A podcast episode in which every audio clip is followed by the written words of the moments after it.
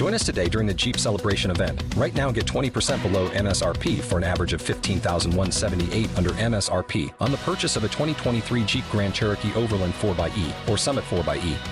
Not compatible with lease offers or with any other consumer incentive offers. 15,178 average based on 20% below average MSRP from all 2023 Grand Cherokee Overland 4xE and Summit 4xE models in dealer stock. Residency restrictions apply. Take retail delivery from dealer stock by 4 1. Jeep is a registered trademark.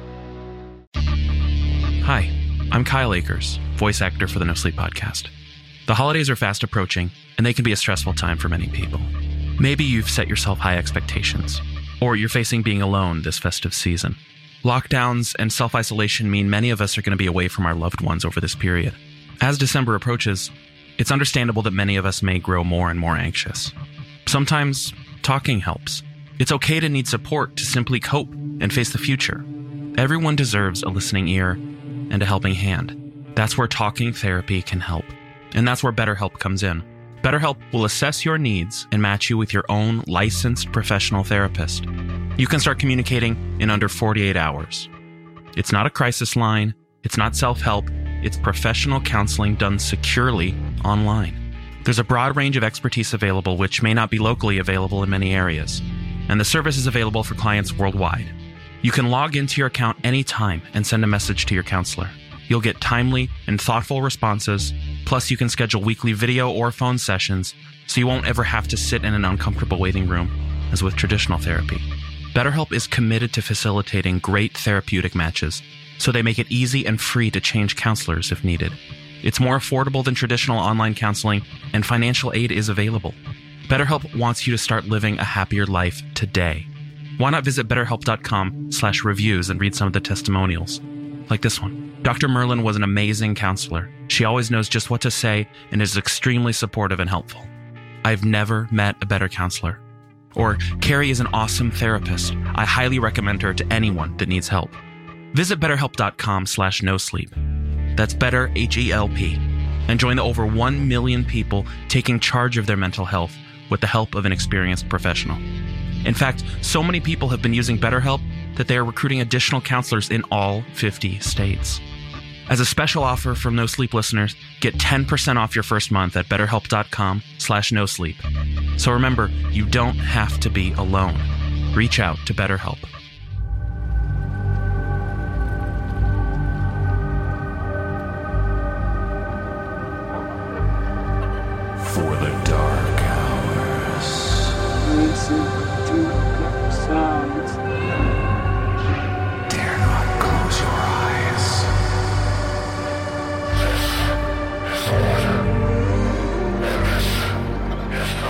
Tales of horror. As the sleepless hours tick past.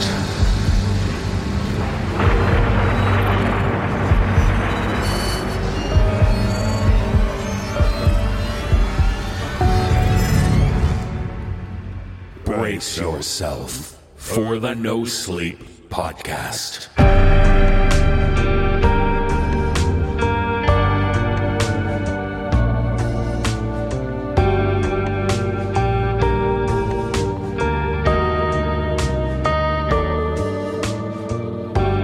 Season 15, Episode 13 of the No Sleep Podcast.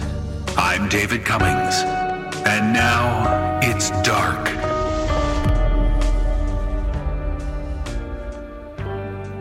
As we head into the week of U.S. Thanksgiving, I'm sure we all have plenty to be thankful for. Mostly for the beginning of the end of 2020. Let's hope we have only a few more months of pandemics and real life horrors to deal with. And when it comes to some non real life horrors, we're excitedly getting ready for next month's annual Christmas episodes. We hope as the holiday season kicks off that everyone will be in a frightful, festive mood. We ho ho hope to be doing a holiday live stream at some point in December, so stay tuned for that announcement. So if you're giving thanks at all this week, be good to yourself, stay safe, and treat yourself to a gobbler at the local Wawa, or however you choose to celebrate. We choose to be thankful for the horror stories we're about to receive. Now, let's begin our journey down this lost highway.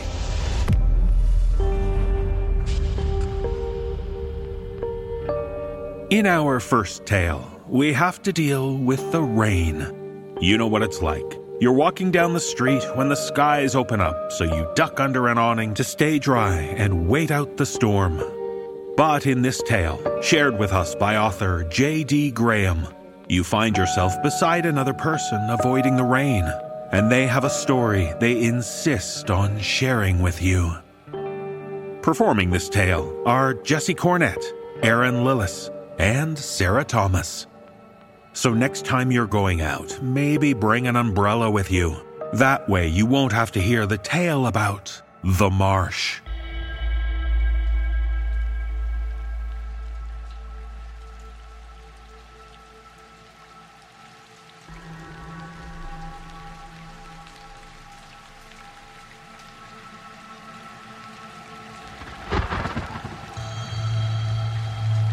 Woman standing under the awning isn't speaking to you in particular when she says, The marsh is cruel.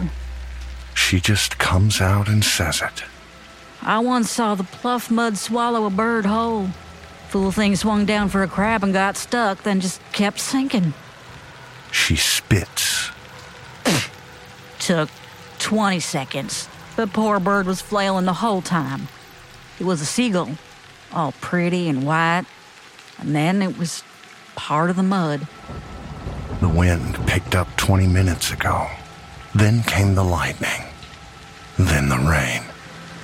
Now you huddle under the awning in front of a restaurant, trying to stay dry, standing beside this woman. You do not remember when she joined you, and you have not seen her before. This'll let up soon. Another summer storm in Charleston. She laughs a laugh you don't want to hear again. The street is turning into a river of muck. The rain mixes with what you suspect is manure from the carriage horses, judging by the smell. You can smell the rot of the salt marsh too, a street over. The wind gusts in from that direction and sprays rain across your face. You take a further step back under the awning. A car splashes water onto the paving stones of the sidewalk and soaks your jeans from the knees down. You can't tell if it is the water that muddies her white cotton dress or if it was muddy already. All this was marsh, too. We filled it. We keep fighting the marsh, and she keeps coming back. What if she ain't cruel? What if we are? She spits again, this time at your feet, and you step back again. She don't care. Is she cruel if she don't care? You don't answer. My Danny was down at the docks. I told the fool child not to run off and work the docks, but he did anyway, at only 15 years old. He worked down at the docks like my husband did, and I would bring him lunch every day, like I did for my husband. I knew the boys at the docks well. I knew the foreman as well as I knew my husband, take my meaning. They were friends before the docks. And my husband always was mad he didn't get promoted to foreman. Came home late and came home drunk, he did. And angry and violent. I didn't cry many tears for him when he died. But I cried a few because we had good times. I cried most for me because now I was on my own and I had to pay for Danny. And Danny knew that. And that's why he went to work at the docks to help pay. And one day, dock hands are loading something off a boat and it falls in the marsh. It floats because it's wood and it ain't too heavy. So they have to get it and they call everyone together. Foreman draws a spot on some paper and they tear it up and throw it in a hat and pass the hat around. They made it real fair. Whoever draws the spot gets the box, real fair. She spits again. It is thick and dark. It hits the pavement and holds its shape by your foot. My boy draws the spot. He's the youngest and lightest and freshest, and so happens he draws the spot. The wind has not died down at all, and the rain has not slowed, and the river of horse manure has not stopped. So they tie him up a rope around his waist, and he starts to wade out. He slips, gets stuck, then gets unstuck, and fights the mud, and they all laugh at him, and he laughs too. He gets out to the box, and he can't move it because of the mud. The boys on the dock tell him to untie himself and tie the rope onto the box. He does. And the boys start hauling the box back in, and my boy follows. But he walks over the same place he got stuck before, and he gets stuck again. Only this time he doesn't have the rope. The dock hands pulling the box laugh at him. They tell him, Hold on and sit tight and don't go anywhere. We'll throw you the rope as soon as I get the box back up on the dock. So he doesn't move, and they're pulling the box. And then he hollers, and he's up to his waist. They throw the rope and miss, and he's up to his chest, and he's flailing. And they pull the rope back in. Then he's up to his neck. Then he's under. The foreman goes out with the rope for him. But my Danny's part of the mud now. And the foreman, well, The storm is slowing. The woman was right. The river of manure keeps flowing. But the rain is light now, and the wind is almost gone. The clouds are breaking. Sunlight dapples the sidewalk. Parts of the road rise above the river of manure, and steam rises above the road. The woman turns and looks at you. I show up right then. A minute too late to see my boy one last time. I have his lunch. And I ask after him, and they tell me he's down by the docks. And I walk out to the dock, and I see the group. I see the foreman climbing out. But not my boy. The rain stops. The wind blows warm. I walk down, and the foreman stands up. He sees me and rushes over. He says it wasn't supposed to happen. He and the hands were only playing a little prank. They were going to give him a beer at lunch and welcome him to the team. They did it to everyone. But I kept asking, where was he? Where's my Danny? Her voice is loud. In the silence left behind after the rain, the sun has almost beaten back the clouds. And they tell me where, and they point. Foreman apologizes, and I cry. Cry until I laugh. And tell the foreman how Danny wasn't only my boy, but his too. I grab the rope and I jump into the marsh and I push through the mud until I get to the spot they pointed out. I reach under the mud and I can't feel anything but more mud, some marsh grass. I can't feel them. I reach deeper and now I'm up to my chest. I'm holding the rope and I reach deeper and now I'm up to my neck. So I let go with the rope. She sighs, spreads her arms, and then drops them again. I searched for a long time. She turns and she looks in your eyes. Her eyes are gray, and they are deeper than any eyes you've ever seen. She spits again. Between the two of you, you look down. Where she spat on the paving stone, you see a thick glob of mud. The marsh is cruel. You do not look back up. You do not speak. You turn away. You push open the door of the restaurant. The manager greets you with a wad of napkins. Thought you might need these. Thanks, you say, as you dry your jeans. Glad you finally came in. Ah, hell of a long time to stand and watch the storm by yourself. You look back over your shoulder. Through the glass pane of the restaurant's front door, you see the steam twirl like a white cotton dress in the summer sun.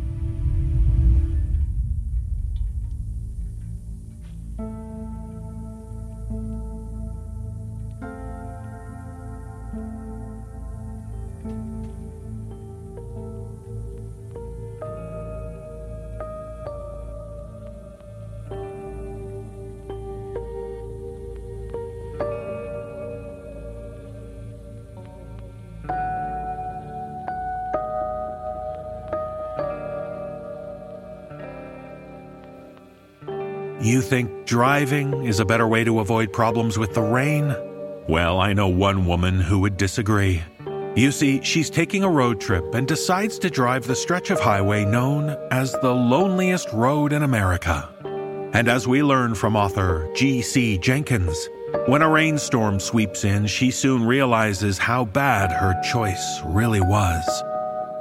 Performing this tale are Jessica McEvoy, Jesse Cornett, and Graham Rowat. So tune up your car, pick well traveled routes, and check your weather app when you travel. That way you'll avoid the loneliest road.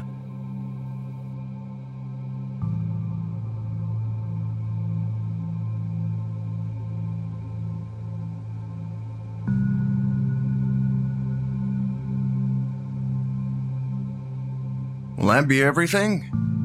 The dreary eyed gas station cashier eyed my selection of energy drinks and assorted candy.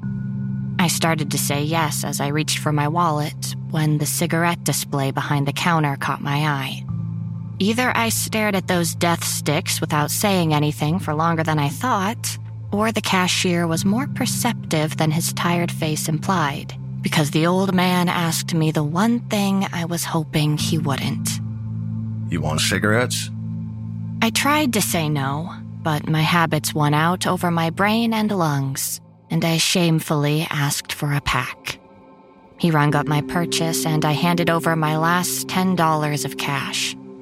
I gathered up my armful of bad choices and pushed through the door into the hot, dry, and all around uncomfortable afternoon typical of the American Southwest. I got into my car and continued on what was seeming more and more like a cursed road trip. After two popped tires, a near miss with a truckload of drunk rednecks, and my funds dwindling a lot earlier than I thought they would. Unfortunately, I was far too stubborn to turn back. My ironclad commitment to seeing my spur of the moment adventure, sparked by an overabundance of free time between semesters at college, through was the only thing keeping me going. Well, that and my ever emptying tank of gas. I was growing increasingly pissed at five days ago me. That idiot had thought driving from Maine to California in a secondhand pickup truck would be fun and exciting. Dishearteningly boring and overflowing with bad drivers turned out to be more accurate. The one bright spot still on the horizon, quite literally as I made my way out of Utah and into Nevada, was the so called loneliest road in America. The stretch of Highway 50 that cut across the vast nothingness of the Nevada desert was famous for its notable lack of basically anything. Just miles and miles of empty desert and endless sky. Perfect. With a full tank of gas and a complement of poor health choices freshly procured from a dingy rest stop, I was ready to embark on the only length of my trip I still dared hold out hope for. With a bad hair metal song from the 80s blasting on the radio, the cigarette sticking out of my mouth, and my arm hanging out the window, I almost felt like an independent badass forging her own path on the open road. Of course, I was really an angsty college student with a dangerous habit that was slowly killing her on an ill fated sightseeing tour of the most nothing part of the country. I drove for another few hours or so, keeping myself alert with energy drinks and candy and a display of unsafe driving that would give my old driving teacher a heart attack. By the time my fifth cigarette had burned down to the butt, the sun had disappeared below the horizon, and the sound of distant thunder had overpowered the soft hum of my engine. I switched the radio station over to the weather. Normally, I would have just used my phone, but since leaving the last gas station, there hadn't been a single bar of reception in sight. The small town station was hosted by a cowboyish weatherman whose smooth country voice sputtered out a severe weather warning over my garbage speakers.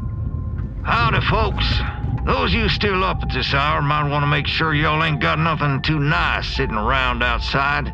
We got a real bad storm rolling in. Make sure you get all your fancy cars in the garage and try your best to stay off the road now.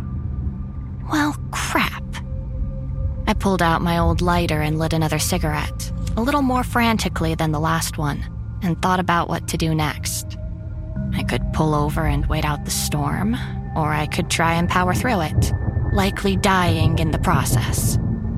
I was about to make the sensible choice when the folksy weatherman piped up with another warning.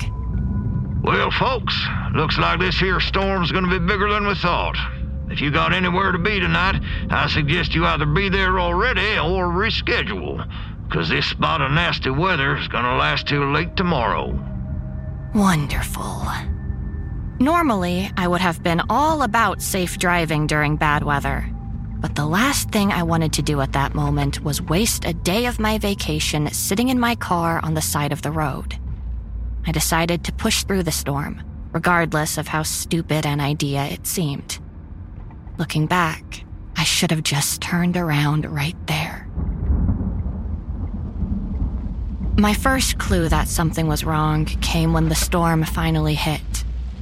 The rain pounding against the roof of my car made an almost calming sound that, combined with the grainy weather reports coming over the radio, created an atmosphere so soothing that I almost didn't notice the person standing on the side of the road. I blew right past him, but out of the corner of my eye, I saw a man, probably not much older than me, just standing on the side of the road in the freezing rain. I checked my mirror to be certain I wasn't hallucinating, and Sure enough, there he was.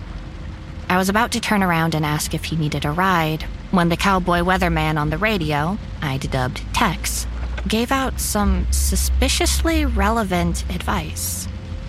Now, if any of you fine folks are still out and about tonight, be careful who you go talking to, you hear?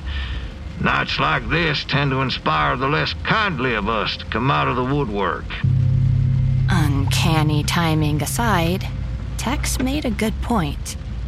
The kind of person who stands on the side of a desert road at night during a rainstorm was probably not the kind of person I wanted sitting next to me in a car. I kept on driving, feeling safer with every bit of road I put between me and the would be hitchhiker. I felt significantly less safe when, not even five minutes later, I passed another roadside creep. Just like the last guy, he was perched motionless on the side of the road with a completely vacant expression. The only difference was that this one was holding something. I couldn't tell exactly what, but it looked like an armful of rags or sheets, something shapeless and blobby. After that, things got really weird. At this point, the storm and the highway weirdos were both ramping up in intensity. The rain was assaulting the roof of my car, and the people on the side of the road were appearing more and more. At first, I thought maybe I'd ended up driving through the middle of some kind of festival or something, but I realized they were staring at me as I passed, like they didn't appreciate my intruding on whatever they were doing. The storm kept building. The lightning was now happening so frequently I could see clearly for miles down the road. There they were, a teeming mass of people gathered on either side of the highway like the New Year's Day crowd in Times Square. I kept on driving, now fully speeding down the highway, desperate to escape whatever strange gathering I'd ended up driving through. It felt like the more I drove, the bigger the crowd got. Throughout all of this, Tex had been dishing out folksy weather reports that I hadn't been paying the slightest attention to. I was lighting my umpteenth cigarette with a shaking hand when I finally caught what Tex was saying. You should have listened to me, darling. My mouth fell open. I nearly dropped the lit cigarette onto my lap. I was telling you to turn around. I was telling you not to come here. Tex's welcoming tone was long gone, replaced with a strange kind of anger, like a disappointed parent scolding a child. Honestly, I feel sorry for you. I really do. If we're up to me, we would have done away with this whole business a long time ago. But now there really ain't nothing I can do for you. You belong to them now. With that, the radio faded out into static. I was once again alone with the sounds of the storm. Needless to say, I was terrified in a way I hadn't known was possible. I floored the gas, throwing all caution to the wind. As I sped down the highway, the creeps only grew in number. I got to the point where I couldn't see anything on either side of the road, just more and more people. There were hundreds easily, and all of them were just standing there. I was pushing my pickup to its limits, a fact I realized all too late when I heard the sound of the engine giving out and saw smoke coming up from the hood of my truck. I slowed to a stop, stranded in the middle of the sea of weirdos I'd stumbled onto. I sat there for a moment, unsure of what to do next. I didn't have any cell reception, so calling for help was a bust. Should I just stay here until morning and hope nothing happens? Should I make a run for it? Unfortunately, I didn't get to make that decision.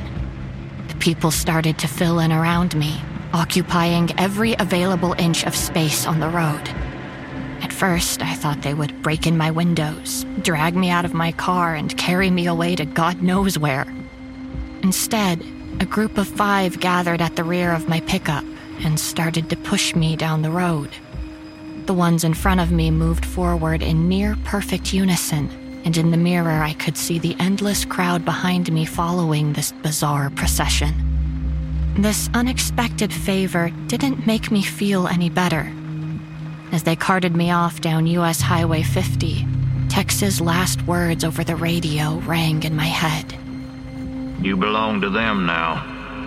They pushed me down the road for what felt like hours. I spent most of that time watching them in my rearview mirror. Whenever one would appear to slow down or get tired, a new laborer would step up to take their place. There was no communication involved. One would begin to falter, and another would occupy their position, like they had been waiting for their turn to come around. None of them seemed to mind the rain, the walking, or the cold desert night. I could only see their faces whenever lightning struck nearby, but they all looked calm. They reminded me of churchgoers in prayer. Their heads were bowed slightly and their eyes were closed. I saw that a few were holding bundles, like the man I'd seen earlier. Eventually, they veered off the highway and onto a dirt side road that plunged deep into the desert. Our trek slowed to a crawl as they struggled to force my truck through the mud and wet sand. But my mysterious congregation never stopped for even a second. Any slim hope of escape I had before was gone. Even if I could somehow evade the army that surrounded me, I couldn't even see the highway anymore. Best case scenario, I would get lost in the Nevada desert and either drown in a flash flood or starve to death. Worst case scenario, my new friends would decide I had offended their hospitality and retaliate. Down that dirt side road, we stopped at what I assumed was their destination. They had brought me to a small rock formation sticking up out of the desert, a mesa only about 30 feet tall. The congregation dispersed. All but the ones who pushed my car gathered at the base of the rock. They all knelt and bowed their heads. I noticed that some of them carried torches, despite the rain. The torchbearers ringed the mesa and stood perfectly still, extending their flames towards the rock. That was when I heard it. It started as a low rumbling that I mistook for thunder at first, but instead of petering out into the distance, this sound kept building and building. It built to a crescendo that I could feel in my bones before erupting into a roar. At least, that's the best way I can think of to describe it. It was a sound that reactivated long dormant regions of my brain, triggering a primal fight or flight response that hadn't been used since we moved out of our caves. I practically spasmed in my seat, kicking the dashboard and punching the windows and screaming for help. Whether or not the people kneeling a few feet away could hear me, I'll never know. If they did, it didn't seem to trouble them in the slightest. They started to sing, adding their voices to the roar. I couldn't understand what they were saying, but I could feel the rhythm in my body. As the choir reached the end of their song, the storm came to an abrupt end. The clouds disappeared, and the moon illuminated the entire desert. In the pale light, I saw it. Sitting on top of the mesa was a towering something. It seemed to defy every law of existence I'd ever known. It was pale red, like dried blood. Its head, if you could call it that, was a misshapen blob of eyes and teeth that churned and bubbled as if it was still trying to figure out what it was supposed to look like. That was perched on a bloated body, covered with wounds and gashes filled with tendrils that writhed like maggots, burrowing deep into its core. More disturbing than any of that was its stomach. Its belly was distended and ripped open, like it had been pregnant, and whatever it was carrying had busted out very suddenly. Another roar came from the creature, and all the people who had gathered around the mesa lifted their bundles into the air. The black tendrils stretched down the sides of the cliff and took the offerings from their hands. The wrappings fell away as they did, revealing the bodies of dogs, cats, chickens, and other small animals. I sat, frozen with fear, as hundreds of black arms piled dead animals at the opening of the creature's open belly. When the last of the offerings were laid, the body of that thing started to shake. Its malformed head let loose a final screech as a clawed hand stretched out from inside it and pulled the form it belonged to out of the belly of the beast. This one was emaciated. It looked like it had never in its life eaten enough food to keep it satiated. It was vaguely human shaped. It had arms and legs and a head. Its skin was tight, like its bones had grown twice as fast as everything else. Its arms and legs were longer than the rest of its body, making it crawl like a spider. It hunched over the pile of animals and shoveled them into its mouth. It tore the meat apart like a wild animal. Its jaw opened farther than seemed possible. Once it had finished devouring its meal, the new creature began to howl. It wasn't a roar like its parent, it was more like a baby crying. The people began to sing again but this time the song was softer a lullaby. The baby's crying changed with the song, becoming more robust and powerful. The gatherers cheered as the baby climbed down from the plateau. As it descended, the torchbearers closed in on the creature. The baby twisted and writhed to avoid their fires as they swung them back and forth. They formed a circle around it, herding it towards towards me. I went limp as my guards forced open my door and dragged me out into the mud, petrified by the primal sense that whatever this monster was, it was truly destined to kill me. I sat on my knees as the baby lurched its way towards me. Even crawling on its hands, it still stood taller than my car. It towered over me. Up close, I could see the places where its skin had been stretched too far and ripped. Smelled like rotting flesh. I braced myself for what seemed like the inevitable. The torchbearers pushed their flames in closer to the beast, and it screamed as the heat got closer. Whatever part of my mind that was still functioning saw this and realized it's afraid of fire. Something I just so happened to have on me at that very moment. I willed my hand to reach into my pocket and grab my lighter. I frantically tried to get the wet piece of crap to spark as the baby stalked closer. None of the people around me seemed to notice, their attention solely focused on their song.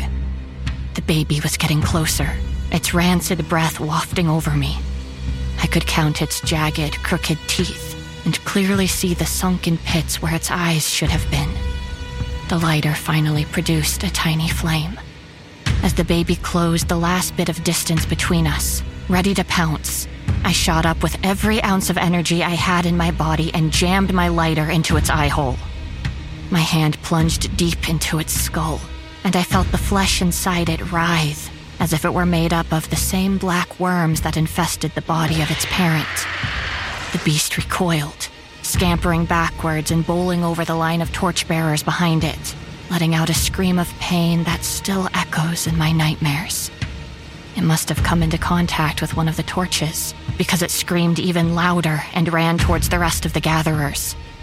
The members of the congregation stampeded over each other to escape the baby as it charged through their ranks, swiping its bony claws and dashing people against the rocks. The adrenaline that was keeping me on my feet gave out, and I fell back down to my knees.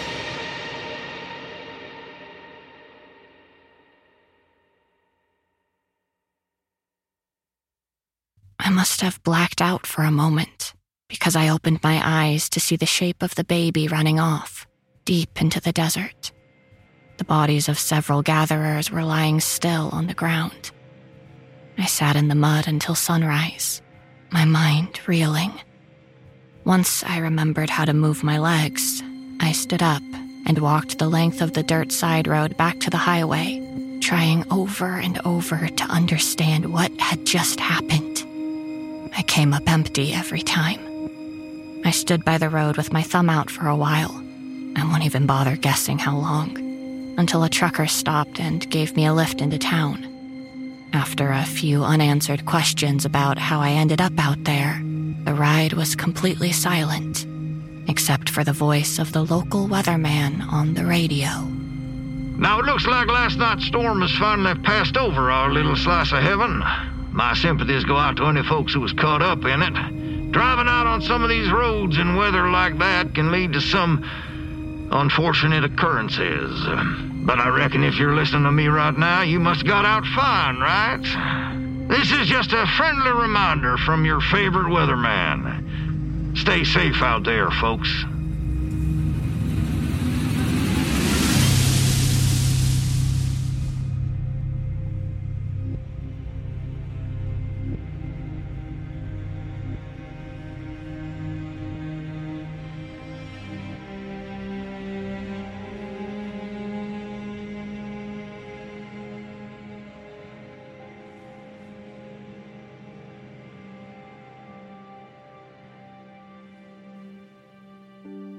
Now that the storm is over, I want to take the briefest of moments to talk to you about a very important topic getting a good night's sleep. Wait, what? How can you, Mr. No Sleep McBrace yourself, be talking about sleeping well? Well, it's more about how to make your bed the comfiest, coziest place in which to sleep, like we did with our Buffy comforter. Oh, this is about Buffy? Say no more. I love sleeping with our Buffy. Me too. It's not only super comfy, it's also super sustainable. You see, Buffy was worrying about the impact the bedding industry has on the environment, so they decided to change it. Their products are made using only renewable and recycled materials, which makes them as soft on the planet as they are on our bed. I couldn't believe it when you told me their debut product, the Cloud Comforter, is covered in super soft eucalyptus fabric and filled with fluffy fiber made from 100% recycled bottles. I know, right? And it's the softest, fluffiest comforter I've ever tried. Plus, it keeps us at the perfect temperature, so we feel cozy without overheating. I love how it's covered in ultra breathable eucalyptus fabric. It's softer than cotton and naturally soothes the skin. And as someone with allergies, I'm glad it's hypoallergenic. Its high thread count shuts out dust, mold, and mites for a healthier sleeping environment. I'm sorry again about bringing all those mites, spiders, and evil spirits into the bed. Occupational hazard. Uh huh. I sleep better knowing that the inside fill of each comforter is made from 100% recycled water bottles that are transformed and given a second life as a super fluffy fiber. And no feathers. Truth. The average down comforter harms 12 geese, but Buffy's comforter is cruelty free. After only one year, Buffy has recycled and reused over 6 million water bottles. Everyone should try sleeping with a Buffy comforter. And they can, risk free. Our listeners can try a Buffy comforter in their own bed for free. If you don't love it, just return it at no cost. How about saving them some money, too? Okay, how's this? Just visit buffy.co and enter code NOSLEEP and you'll get $20 off your Buffy comforter. A free trial and 20 bucks off the price of the best comforter they'll ever try? How can your listeners resist? Oh, trust me, they won't resist. Ever. Easy, dude. Let's just finish by reminding you of this. For $20 off your Buffy comforter, visit buffy.co and enter no sleep. And for now, let's get back to being sleepless.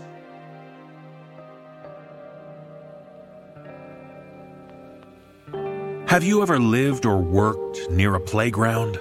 It can brighten your day to hear the sounds of children playing, but the sound of the squeaky playground equipment can become annoying and distracting. And in this tale, shared with us by author Ian J. Middleton, we meet a man who's bothered by sounds from the local playground because they happen in the middle of the night. Performing this tale is Joe Sheary. So if you can't sleep because of the noise, you might have to take matters into your own hands. You'll have to do something to silence the swing.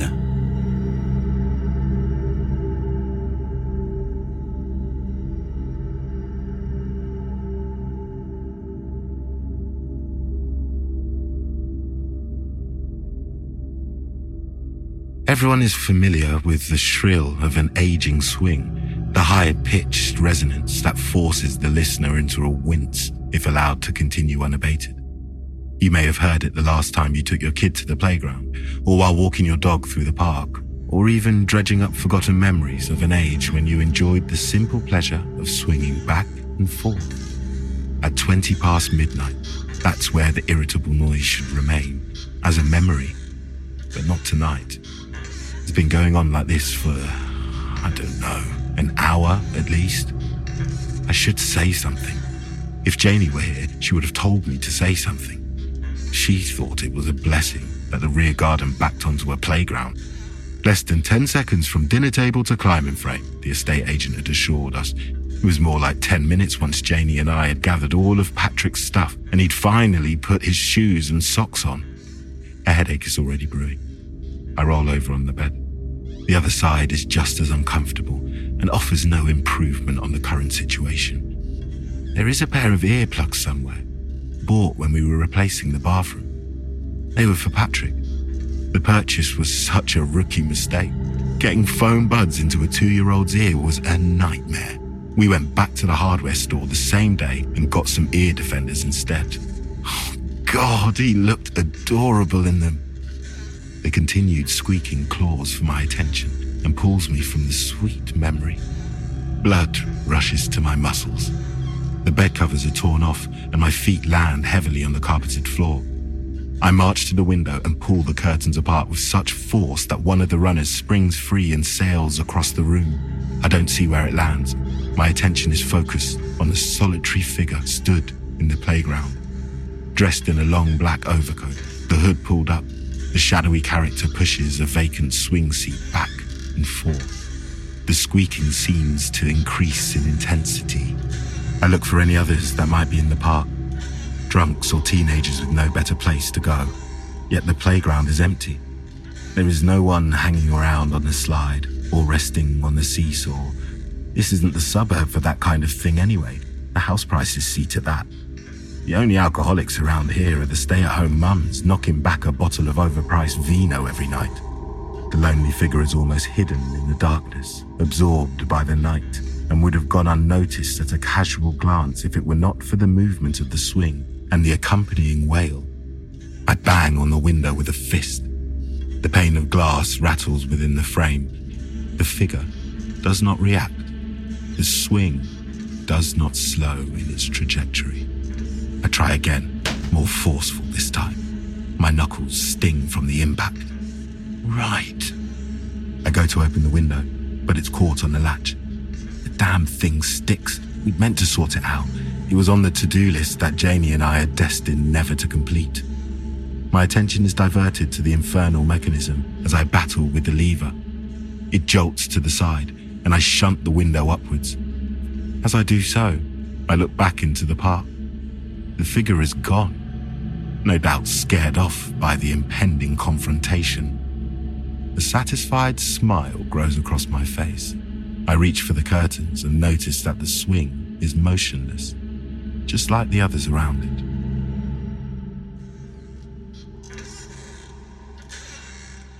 Motherfucker! I grab a fistful of duvet and whip it off the bed. It flies like a ship's sail caught in a storm. I'm at the window in a flash, the curtain flung back with similar intensity. The figure is there again, wearing the same stupid jacket and pushing the same empty swing that emits that irritating metal on metal cry. My furious eyes remain fixed on him as I force the window open. There's no fumbling with the latch this time. No chance for this inconsiderate prick to make an escape while I'm momentarily distracted. The swing continues to glide back and forth, forced into action by two hands attached to a docile owner. Excuse me, mate. I'm leaning out of the window, ensuring that my voice is a little louder. The figure doesn't react. The swing replies instead in the only way it knows how. Oi, dickhead! Not even a flinch. I pull my body back into the dimly lit bedroom. Right then. Socks are snatched from the wash basket, slippers retrieved from under the bed. Wrapping a checkered dressing gown around myself, I'm out of the bedroom and starting down the landing. I pass Patrick's room and pound down the stairs. The carpet does little to soften the footfalls. I'm through the kitchen and at the back door. From here, I can see the tops of the playground equipment, the launch of the slide, the thin edges of the climbing frame, and the upper outline of the swings.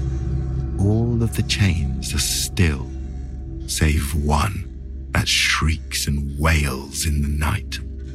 Six strides through the unkempt rear garden, and I'm at the hinged panel we built into the fence, the sliding bolt that secures the entranceway, positioned high up so that Patrick couldn't reach it, is showing signs of rust.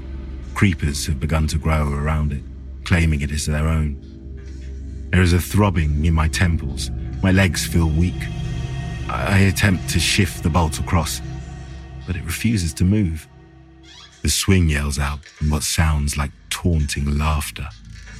I shoulder the fence panel in response, remembering that it needed to be weighted to allow the bolt to move. An additional security measure that would have had its benefits once Patrick was old enough to reach the latch. But now it acts as an infuriating obstacle that needs to be overcome. I launch my whole body weight at the wooden entranceway. It flexes from the impact.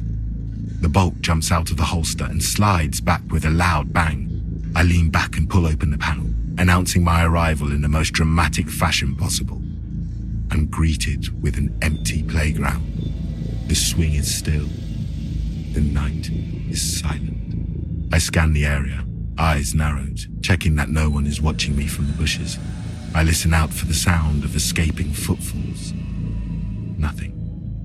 Approaching the stationary swing, forcing back the memories it invokes.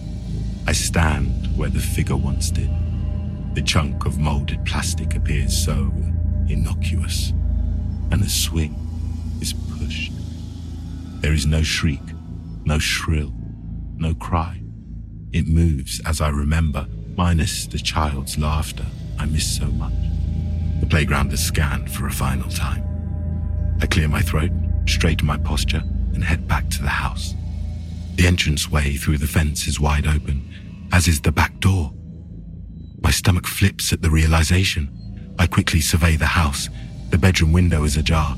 The curtains that shield Patrick's room from the outside world are drawn, as they have remained for the past several months. Prizing myself from the spot, I head toward the house, my attention on the back door. Something flickers above in my peripheral vision. Did the curtain in Patrick's room move? It was probably nothing wind or something. But on this still night, the increasing sickness in my gut suggests otherwise. The entranceway through the fence is closed but not locked. The back door is left in a similar manner. Moving through the kitchen, I stop at the counter littered with empty whiskey bottles. The top drawer is eased open, and I remove the largest of the kitchen knives on offer the Gyuto chef knife. One of the more useful wedding presents we were gifted. I creep into the hallway, taking care not to disturb the creaking floorboards and arrive at the base of the stairs. All is quiet. An attempt at swallowing fails due to a dry and coarse throat. The grip around the chef knife is adjusted. It's held out as if I'm about to cut a wedding cake. Memories of that magical day Janie and I shared are pushed aside. I need to focus. With my back pressed against the wall, I take the stairs, one slow step at a time. Over the thudding of my heart, I tell myself that I'm acting irrationally. Yet, the knife is not lowered, and every effort is made not to alert the possible intruder of my approach. I'm on the landing. Framed photos of a smiling family hang on the walls. Patrick's room is on the right. The door is open, as it always is. It was how he left it. I sneak up across the landing. It feels narrower and more claustrophobic than before, and arrive at the entrance to my son's room. I lick dry lips, count to three, and move on to four. My neck cranes around the doorframe. It's empty. Of course it is. There are few places to hide. Under the bed is full of boxes. The cupboard is split into shelves that even Patrick struggled to conceal himself within during games of hide and seek. I convince myself that I don't need to step inside and investigate further. Satisfied, I move on to the bathroom. Towels are heaped onto the floor. The leaky tap that I've still not got round to fixing continues to drip. But nothing is out of the ordinary. I'm alone. Everything is back to how it should be. Returning to a cold bed, I attempt to sleep with an 8 inch blade under the pillow. I saw the figure again today, on the way back from the hardware store. I just purchased a tin of oil, can of CRC, and a set of bolt cutters for good measure. As I drove past the park, the figure was there, stood in broad daylight, surrounded by oblivious children playing under the watchful supervision of their parents. No one paid him any attention as the empty swing continued to be pushed back and forth. From this new vantage, I should have been able to make out a face, but the shadow the hood cast created a deep void that swallowed up the light. The figure did not look up, did not acknowledge my presence, and did not allow the swing to come to a rest. But my plan will soon see that change. It's twilight when I leave the house and head to the rear gate, bolt cutters in hand. After much deliberation over a tumbler of cheap scotch, I decided that oiling the chains would simply be a temporary fix, a band aid over an infected wound. The swing needed to be removed. The limb needed to be amputated. In the fading light, I take the bolt cutters to the chains, snipping them off at the very top. There is to be no option of fixing the playset, no chance of retaliation. The first chain falls to the ground and coils up like an injured snake. The second soon follows, crashing to the ground in a metallic jumble. The evidence of the vandalism is stuffed into my pack. I consider leaving it as a message. No, leaving it as a warning. A warning that I am not to be messed with. That I capable of taking matters into my own hands. But instead, I choose to remove the seat and the chains, so hindering the chances of repair.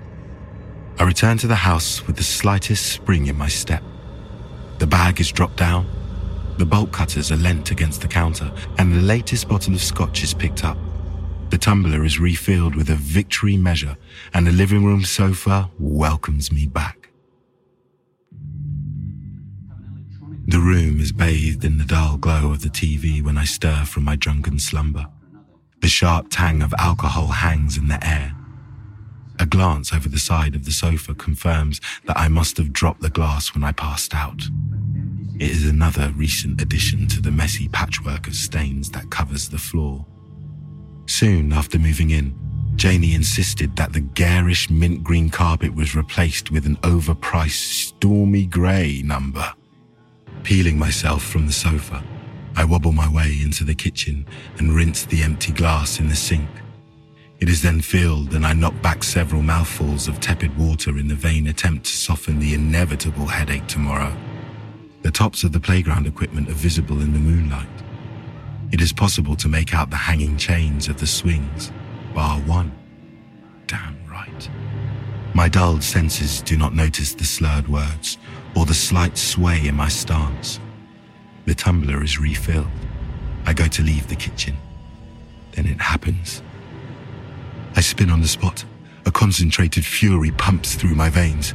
I launch the tumbler at the back door, and it explodes into thousands of glistening pieces that scatter across the tiled ground. Before they come to rest, the bolt cutters are already within my firm grip. I yank the door open. I don't feel the shards of glass bury themselves deeper into the soles of my feet within each purposeful step. I don't feel the long grass under my bleeding feet. I don't feel the fresh night air against my skin. All I feel is rage. The bolt cutters will not be used on the chains tonight. The entranceway through the fence is pulled open, and the sight that awaits me stuns me to an abrupt halt. The park is empty. The play equipment is motionless. The gap where the offending swing once hung remains. Yet the high pitched cry continues to mock me. It then dawns on me that the source is not from the playground, but from within the house. I look back at our once perfect two bedroom detached home with its new bathroom, stormy grey carpet, and son's bedroom I'd not entered since they'd left. I then notice that the curtains to that hallowed room have been pulled back. A racing pulse hammers at my temples. Deep breaths launch spittle from my lips. I'm at the house in seconds. At the base of the stairs in a blink of an eye, a trail of bloody footprints is left in my wake. There is no hesitation, no concern for creaky floorboards, no second thought given to the intruder who's made a mistake of crossing me. The stairs are taken three at a time. The metallic shrieking intensifies with each step. Shards are driven further into the soft flesh of my feet. The pain isn't comparable to what I'm about to inflict. In the four strides it takes to reach Patrick's room, the bolt cutters are raised up in attack. My arms shake in anticipation. I launch into the room, the significance of the action lost to the seething moment of anger. The figure is stood, frozen in place, in the center of the room, dressed in that familiar long jacket, the raised hood shrouding its face in darkness. Up close, the intruder is larger than I expected. All that means is that he will fall harder. There is no pause. The bolt cutters are swung with indiscriminate force. They pass through the figure as though they were made of smoke. Black traces follow the trajectory of the weapon. My momentum carries me forward and I crash into the dresser located under the window. Model toys and folded clothes fall to the ground around me. Stunned, I look back. The figure remains. The void within the hood stares down at me like the barrel of the gun. In the second it takes for me to get to my feet, I notice an unsteady line of crimson footprints pass through where the intruder stands. Gritting my teeth, the bolt cutters are raised and brought down again. There is no contact. Trails of black smoke chase the improvised weapon into the shelving units. Framed photos crash to the ground. I remain on my feet and swing the bolt cutters around as though shooting for a home run. I watch it pass through the raised hood and bury itself into the cupboard. Yanking the weapon out pulls the unit over. It topples onto me like a breaking wave. Adrenaline fueled muscles cast it aside as it crashes into the ground. Another victim of my spree. Anger forces me to continue. The weapon collides with everything in the room save the intended target. My vision descends into a watery blur. My throat burns. My grip on the rubber handle begins to loosen, friction giving way to the building sweat of my palms. I swing for the last time. The bolt cutters leave my hands and sail through the window. The shattering of glass is deafening, worse than any squeal of an old swing. With hands pressed against my temples, I fall back against the wall and slide down onto the toys and pictures that used to be neatly lined up across the shelves. Tears begin to flow. A saltiness coats my lips. I'm at the mercy of my tormentor, yet he is absent from the triumph. I am alone, as I'm destined to be, with the consequences of my impulsive rage filled actions for unwanted company. It hurts to look at the chaos I've created. I lower my gaze and see a photo frame resting at my side. The grass has cracked, but the image is still visible. It's of Patrick playing on his favorite swing, beaming with joy. Janie is in the background, pushing him back and forth, sharing in the captured moment of happiness. I remember taking that photo. I remember that we printed it out and framed it that afternoon. I remember it was the last day we spent together. The frame is squeezed within my hands. The wooden frame splinters in resistance, then fractures in two, taking the cherished memory with it. It is hurled across the room and added to the carnage. There are now few things left in Patrick's bedroom that have not suffered from the outburst. Up until a few months ago, there was just one defenseless child.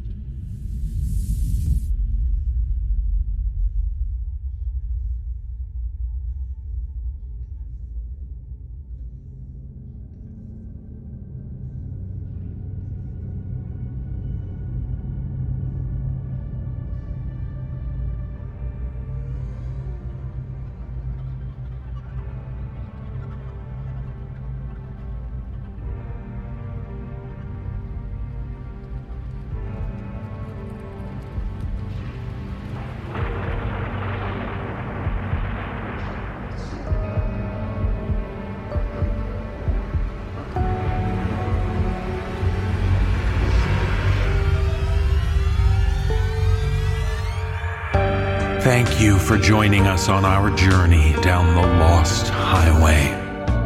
The musical score was composed by Brandon Boone. Our production team is Phil Michalski, Jeff Clement, and Jesse Cornett.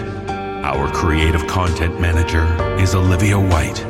I'm your host and executive producer, David Cummings. If you would like to find out how you can hear the extended editions of our audio program, please visit the nosleeppodcast.com to learn about our season pass program. 25 episodes, each over two hours long, and three exclusive bonus episodes, all for only $24.99. On behalf of everyone at the No Sleep Podcast, we thank you for listening. As the darkness fades, it feels like you're going to dream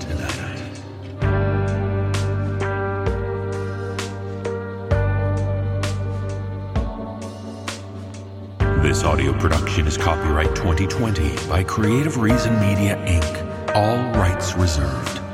The copyrights for each story are held by the respective authors.